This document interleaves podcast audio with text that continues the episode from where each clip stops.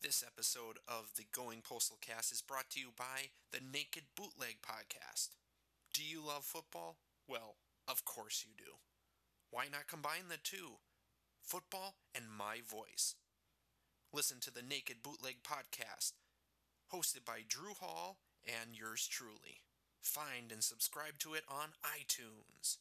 And now, on to the Going Postal Cast. Welcome to the serialized short story podcast, Secrets Out by Christopher Chapman. Secrets Out is performed by the author. You can pre order Secrets Out as an ebook that will play on Kindle, Nook, Kobo, and any iDevice you can get your hands on by going to goingpostalpublishing.com and clicking on the store link. Listener discretion is advised. There are adult situations, violence, and naughty words your mother wouldn't want you repeating to your neighbor. And now, the story begins. This is the Going Postal Cast, where being crazy is a very good thing. Hello, I'm your host, Christopher Chapman, author of Incarceration and Secrets Out. This is Secrets Out, Episode 1, Grandpa's Secret, Part 1. Yes, there's a lot of secrets going on right here, but you know what? That's what this whole book is about. It is about, it's based on Grandpa's Secret. That is the whole premise for Secrets Out. So there you have it. So after talking to you just a couple of days ago, yeah, I know, I told you it was going to start next week. Mm, I lied. Well, what are you going to do? Sue me? Well, maybe you might. Don't sue me. I don't. There's nothing you can get from me. I don't have any money. Just decided I was going to give it to you a little bit early, so here it is. It's only what Tuesday, Wednesday, probably Tuesday or Wednesday when this thing comes out, and you're already getting it. Seeing as it's only been a couple of days since I last talked to you, there isn't a whole lot else going on. I've been promoting the crap out of this on Facebook and Twitter. And if you've been paying attention to this wonderful podcast before, you know how much I hate promoting. That's the least, that's my least favorite part of this whole thing. I would just love to do nothing but write and just hire somebody to promote for me. But again, no money. I'm poor. I have to do it myself. So, seeing as you've just listened to me in the last couple of days, I'm just going to move right along and we're going to get into it. Here it is Grandpa's Secret, Part 1.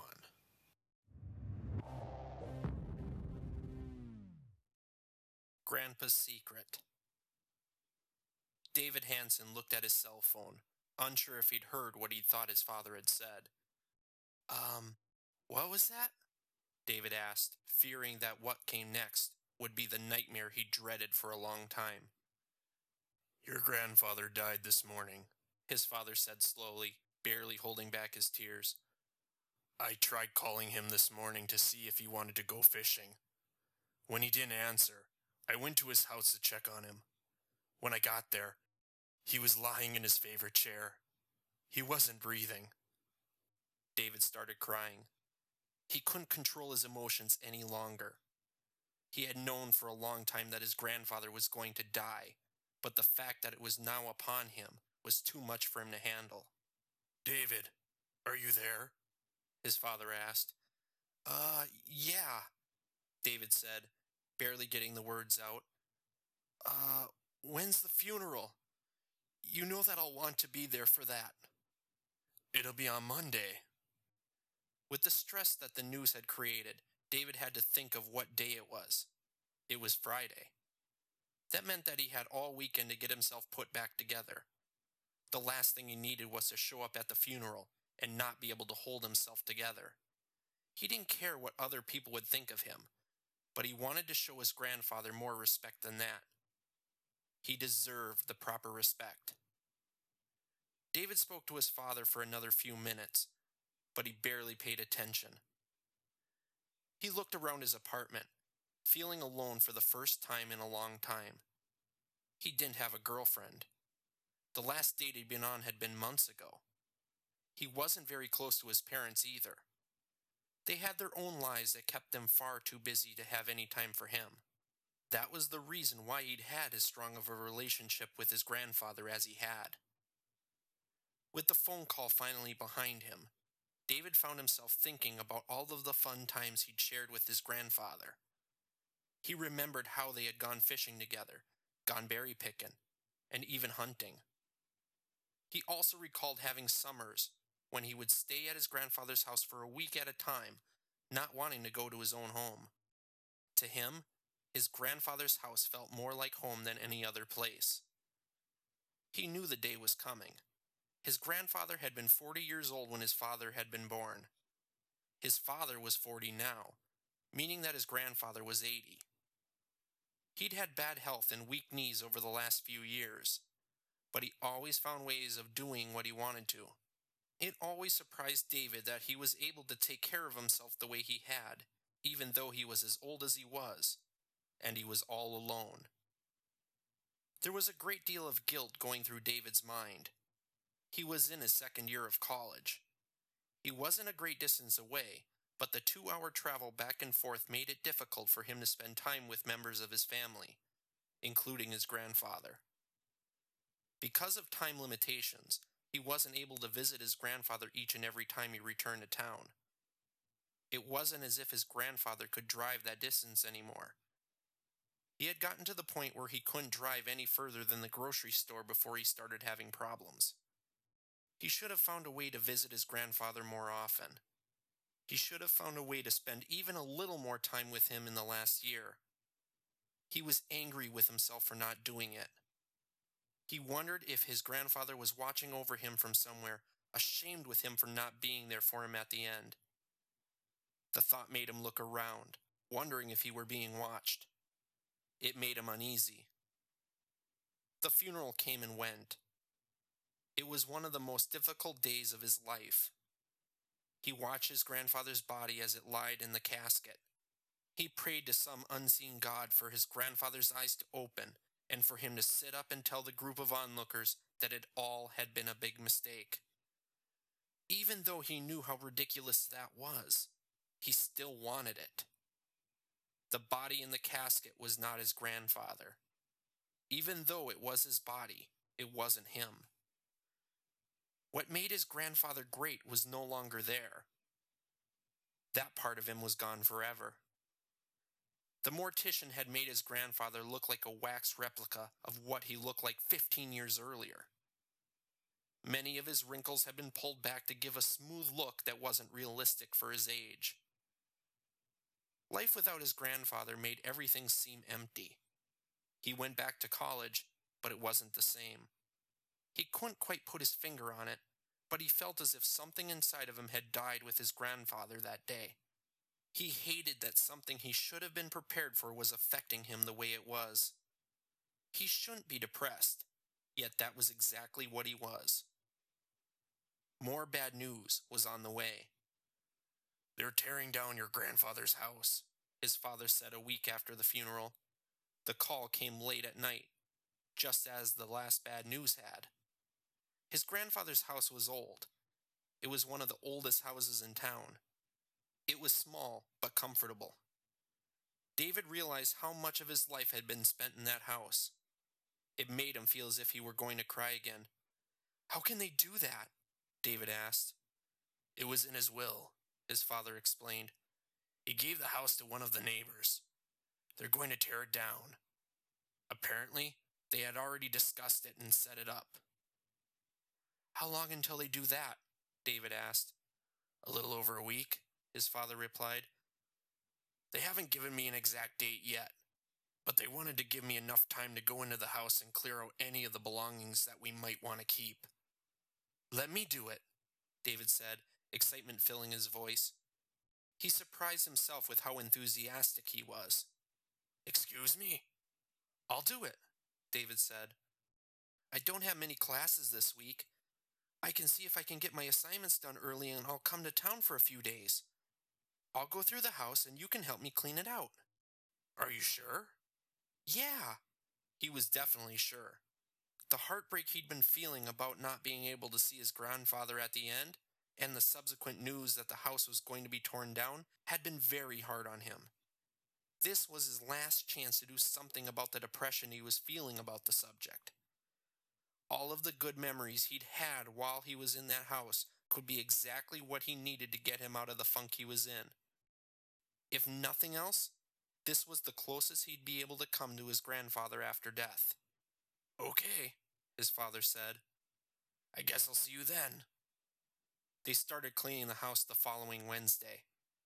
After talking with the new owner, there didn't seem to be a hurry on how fast they needed to have the house clean. That was good for what David wanted to do. He wanted to make it last as long as he could. The house was to be torn down as soon as the house was clean. The land would be leveled and a garage would be built where the house used to stand. David didn't know if he would be able to handle driving by and not seeing the old house that his grandfather used to live in. When they arrived at the house, it seemed weird that everything seemed so quiet. The house had no life to it. It seemed to be an empty reminder of what life was like before its owner passed away. It was David who unlocked the door. He took the key from his father and used it to unlock the deadbolt. He looked up, seeing the piece of paper taped to the door. Have you seen this dog? The flyer had been posted there by one of the neighbors after his grandfather had already died. It seemed strange that they tried to ask his grandfather for help, not realizing that he was no longer going to be able to help out anybody. They cleaned for a majority of the day, loading up the back of his dad's truck with tables, chairs, a refrigerator, and two dressers. They drove out to his father's house, located five miles out of town. Once there, they unloaded everything into the garage and then head back to town to do it all over again. His mother was always trying to get them to stay for lunch or dinner, slowing them down in the process. That was good. David was pleased that it was taking them longer than he originally thought it would. You coming to the house tonight? His father asked after they'd loaded the truck for the last time that day. No, David said. I want to spend the night here. His father looked at him skeptically. The couch is still here. I'll sleep there and I'll get things packed in the morning before you even get here. His father's expression softened as he placed a hand on his shoulder. You do whatever you need to do, his father said. I know that all of this has been hard on you. You always took a real shining to your grandpa. David didn't respond. He didn't know if it was a jab from his father or something genuine. His father left with the final load as David stayed behind. He looked at the old, dusty sofa that he'd spent many nights on over the years. The old feather pillow was still there as well. The blanket covering the sofa had been bought since the last time he'd spent the night. He looked at the empty chair where his grandfather had been discovered. That should have been the first thing they took from the house, yet David believed that it was a good thing that it stayed behind for the first night. David felt the worn out fabric, wondering if a piece of his grandfather had somehow stayed behind in the house. I miss you, Grandpa, David said, his tears coming once more. I'm so sorry that I didn't come to see you more towards the end. I wish that I would have. That was my mistake, and I'm so sorry. I only hope that you understand. Towards the end, his words were more of a garbled mess than actual words. He couldn't control his emotions any longer. He dropped down onto the sofa, placing his head and arms onto his grandfather's chair, and cried. Time became obsolete for David. He had no way of telling how much time had passed. When he opened his eyes, he was no longer positioned over the chair. He was on the sofa, his head positioned against the feather pillow that always seemed to have something poking against him. The blanket was on him, keeping him warm on an otherwise cool night. He didn't remember lying down. The last thing that he remembered was crying. Yet he had somehow grabbed the blanket after lying down. It was strange what he was able to do from muscle memory, even though it had been over five years since the last time he'd stayed at the house. It was dark. David brought his left arm up, pressing a button on his watch with his other hand to see what time it was. 1218. It was after midnight. He had been asleep for a few hours and couldn't remember anything about it. He knew that he was emotionally exhausted, and working as hard as he had with his father hadn't helped things. This was already the best sleep he'd had since his grandfather died. He rolled over, putting his face against the back of the sofa, trying to block out the light from the street. His head immediately flew backwards as he got his first smell of the fabric. It smelled mustier than what he remembered. There was also another smell in there that he couldn't quite place, but it smelled bad. He turned over again, using the blanket to partially cover his eyes. He immediately felt himself drifting off to sleep.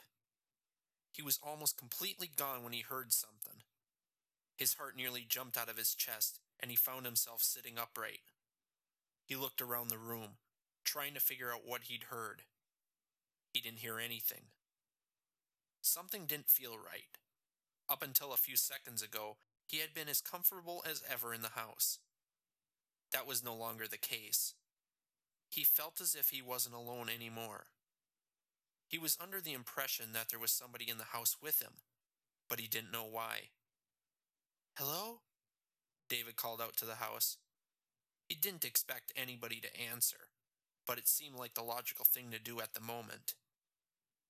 After 30 seconds of nothing, he decided that he'd mistakenly believed that he'd heard something. He placed his head back down and fell asleep almost immediately. David and his father worked hard the following day. It was time to get Grandpa's bed out of the bedroom, which wasn't the easiest thing to do. Grandpa's house was small to the point that it was difficult to navigate corners. Trying to manipulate a mattress around the corner took them almost 15 minutes when it should have been less than one. They ended early when his father received a call from his workplace, asking him to go in to cover somebody else's shift. I think that we might be able to get this finished tomorrow morning, his father said just before he left. David was trying to think of a way to make it last one more day. David spent the evening up in the attic. His grandfather had always been a pack rat. The small room was filled with old junk. The floor was littered with small boxes and other items that David had to make sure he didn't trip over. There were clothes on hangers that were from decades earlier. Boxes upon boxes of old tools, records, and fishing equipment lined the back wall. The rest of the things belonged to his father from when he lived in the room as a teenager. It was an exceptionally tiny house to the point that his father's bedroom had been the attic. David had no clue where he'd slept before then. David found a box in the back of the room that he noticed a few times over the years. It was one of the few boxes that never moved around, no matter how much cleaning had been done. He'd always wondered what was in the box, but had never asked. Knowing that there was nobody to stop him, David opened the box and looked inside. There were several pictures at the top of the box. They were covered with a thin layer of dust. David reached in, grabbing the one from the top. He used his hand to brush away the layer of dust, unveiling the photo underneath. To his surprise, the picture was of his grandfather on his wedding day. It was the first time that David had seen the photo. His grandfather was in his 30s and looked far different from the man he'd known his entire life. The woman standing next to him, holding the flowers and wearing a very interesting wedding dress, was a person that David had never met. It was a picture of his grandmother. David's grandmother died a few years before he was born. That wasn't that big of a deal, but the fact that nobody ever talked about her was.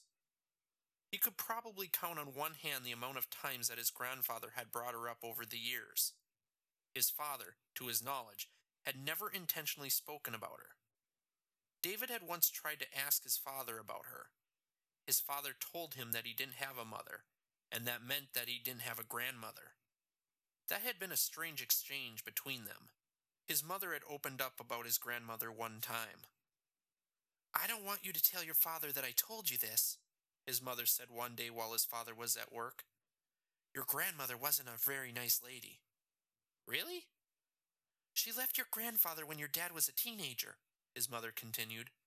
It wasn't like today, where people meet on the internet and leave for greener pastures. Back then, it was taboo when people would commit adultery. From what I have learned, your grandmother ran off with a married man. She was gone for about a year before she came back with her tail between her legs. She was sick. She had cancer. David was confused. I think that she had breast cancer, his mother continued once more. Your grandfather, who I swear has never said no to any person in his life, took her in with no questions asked. He took care of her in that house right up until the day she died, which was probably a month or two after she came back. How did Dad take it? He didn't stick around to find out. He moved out when your grandfather said that she was coming back. We all know that your grandfather is probably the most giving and understanding person in the entire world. Your dad believed that your grandmother was trying to take advantage of his generosity and use guilt to get back into his life and be taken care of after her boyfriend threw her to the curb. It explained a few things about his father. His dad wasn't the easiest person to get along with and trusted almost no one. He learned a lot about all three people in a short amount of time. He learned more about his grandfather's generosity, as well as learning why his father was as stubborn as he was. He also learned a great deal about his grandmother, who had been rarely spoken about his entire life. David rummaged through more of the pictures. Each one showed his grandmother doing something. Many of them showed her posing with his grandfather. They looked so happy together. He wondered how somebody could love somebody the way she seemed to love his grandfather, then betray him with another man. He was well aware that things like that happened all the time. It was part of the reason why he didn't have a girlfriend at the moment. His last girlfriend had a life that he hadn't known about. Men and women seemed to be doing things with no remorse for anybody else. He wasn't dealing with that when he was looking at these pictures. His mother was absolutely right about the time she'd been living in when this happened. From what he knew about society back then, it was scarring when a man or woman had an affair. It brought a black eye to the people it affected, including shame from the neighbors and colleagues. Divorces were almost never heard of at that time. There was a thumping sound behind him. David swung around, trying to see what had made the sound. He didn't see anything, but movement caught his eye. He thought that the light had changed on the wall heading back downstairs. Had there been somebody on the stairs? That had to be impossible. He'd locked the door after his father left. He was all alone in the house. He knew that there couldn't be anybody in the house with him. He closed up the box and headed towards the stairs. He moved quickly, but was paying attention to the sounds in the house. He needed to be sure that there wasn't anybody there with him. When he got to the top of the stairs, he saw that there was nobody down there. He kneeled, examining the steps closely. He saw what had caused the sound. There was a metal can that had contained old fishing tackle that had fallen down from the ledge to the steps below. He recalled having seen the can when he came up the stairs. He stood, feeling a breeze hitting him in the face. Opening the door to the attic had caused a current to run through the attic and down the stairs. By the looks of things, there wasn't very much tackle on the steps or the floor below.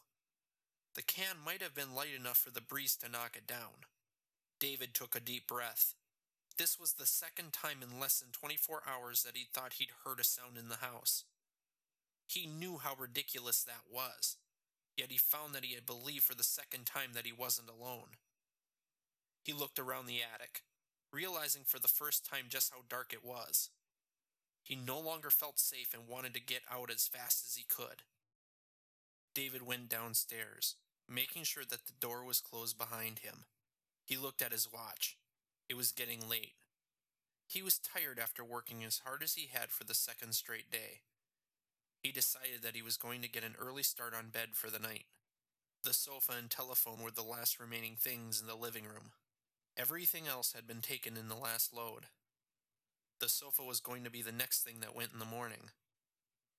He lied on the lumpy pillow, pulled the covers up to his chest, and thought about how lonely it was in his grandfather's house.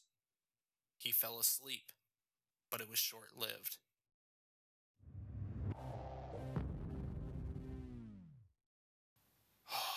it feels good to be back after so long, telling stories, just sharing my innermost complicated thoughts with all of you.